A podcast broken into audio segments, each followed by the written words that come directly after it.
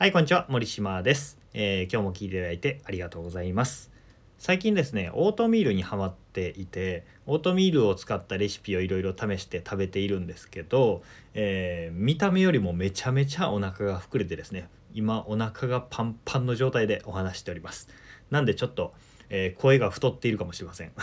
そんなことないからわかんないですけど、えー今日話したいことは何かというと夢を現実にしやすくする人生設計の秘訣というのを話したいと思います。これはですねあのコンサルしていた過去のコンサルで話した話を、えーまとめた内容なんですけども、えーよくですねコロナが流行る前はホテルのラウンジとかで待ち合わせをしてそこでコンサルとかしてたんですよね。でそこにある男性がやってきてそれはインターネットのオフ会で出会った友達が僕のセミナーを紹介してくれたらしくてで僕のセミナーに来られてじゃあコンサルもお願いしますみたいな感じで申し込まれた方だったんですよ結構話が盛り上がってですね、えーその中で人生設計人生設計つまり長期的な目標設定ですね10年後にどうするとか40歳の時にどうする60歳の時にどうするとかっていう長期的な目標だったり計画っていうのを立てたことがあるかもしれませんね。でその長期的な目標って立てたことある人は多いんですよ。でもなんかだんだん立てなくなってきちゃったみたいな人も多いんですよね。なんか面倒くさくなったりとかなんかどうせ叶わないしみたいな風に思っちゃったりするのはすごくもったいないんですけどそういう人が多いんですよね。でそれって叶わないからだと思うんですよ。なんで今日は、えー長期的な人生設計、えー計画目標っていうのが叶いやすくなる。圧倒的に叶いやすくなる秘訣をお話したいと思います。例えばですねまあそんな10年20年って先じゃなくてもいいんですけど、えー3年後に世界一周行きますみたいな、え目標でもいいです、え5年後に会社辞めて起業しますとかでもいいです、え10年後にこういう状態になってたいです。とかっていうのでも何でも OK です、えー今独身だけどパートナーを作るとかね。そういうのでも OK そういう目標を立てる時に、えー皆さんほとんどの人はですね僕いろんな人コーチングしてきて長期的な目標設定とかお話してきたんですけどほとんどの人が自分のことしか考えてないんですよ。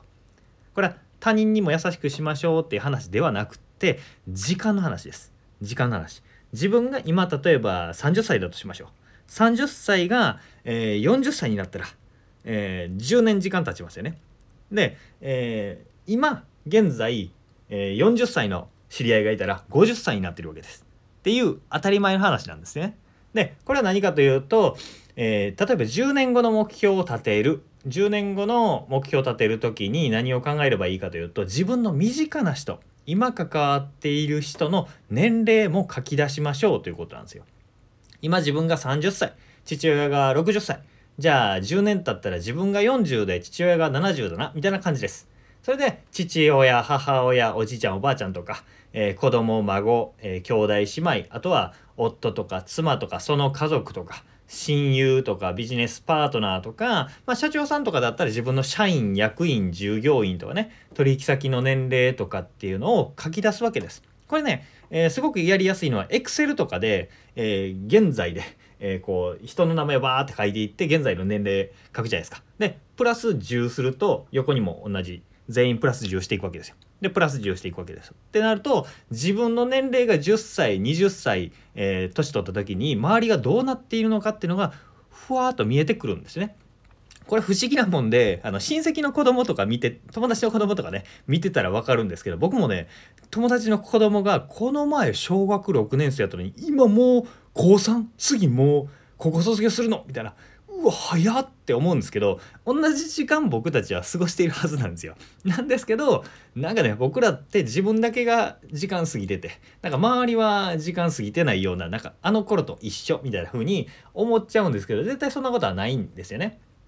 でこれも数字を書き出していってさっきの Excel みたいな、えー表表のシート無料で使える Excel とかも Google とかでありますからそういうので作ってみてくださいそうすると、えーバリバリ世界一周行くぜって思ってたけど5年後とかちょっと今親の介護で大変だけどもっと大変になって時間もっとないかもしれないとかっていうのが見えてきたりとか、えー10年後っていうのは今お得意様の社長さんを相手にしてるけど10年後あの人引退してるから後継ぎ誰やあ息子さんだったら今のうちから息子さんとゴルフ行っとかなみたいな風に、えーその未来がね結構見通してくるわけですね。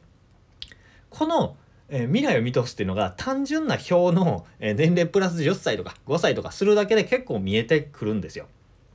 例えば、えー、もっとね身近な話で言うと、えー、幸せ家族計画みたいなのを考えた場合に今自分が35歳だとするじゃないですか。35歳で結婚した相手が34歳だとか結構万国化してますね。えー、結構年齢35歳と34歳で結婚しました。で1年後に第1子を作りました。えー、3年後に第2子を作りました。子供2人4人家族ですっていう計画を立てたとします。えー、まあ計画通りにはなかなかいかないかもしれないですけど相手がいるからねでもそういう計画を立てたとしましょうじゃあ、えー、今はいない子供たち2人ですけど1年後に1人3年後に、え、1人っていうふうに子供ができたとすると10年後自分が35歳から45歳になった時パートナーは44歳ですそして息子が9歳えー、子供1人目が9歳2人目が7歳っていう感じで小学4年生と2年生の子供がいるっていう時なんですね。で自分が45歳で小学4年生と2年生の子供か、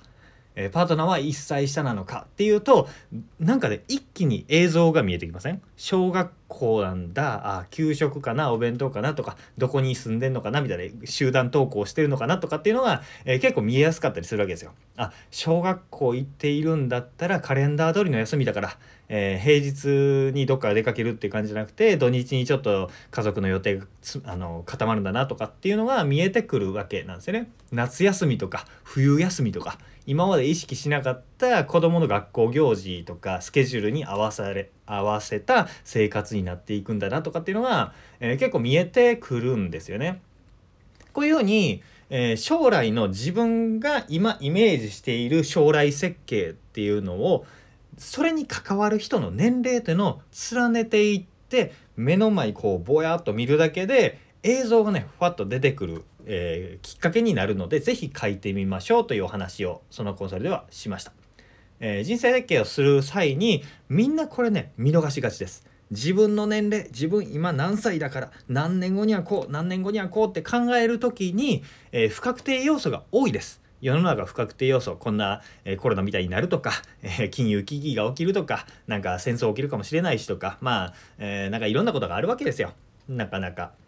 えー、なんか望まない子供ができる場合もあるし親が突然、えー、なんかなんとかっていうこともあるしいろんなことが起きるわけですよ。なんですけど、えー、この年齢1年で1歳年取るっていうのはみんな平等なので、えー、なんでこの年齢っていうのを基軸に具体的にイメージを膨らませていくとすごくすごくね今備えるべきこととかその時どうなっていたいかっていうのがすごくねイメージしやすくなるので是非ノートとノートに、えー、ペンを使ってねこう書き込みながらやっていってもらえればなと思います。今日話したのは人生設計を、えー、叶える目標夢を叶える確率を高める方法ですね。えー、夢が叶う人生設計の方法ということでお話しさせていただきました。是非活用していただければ嬉しいです。ということで森島でした。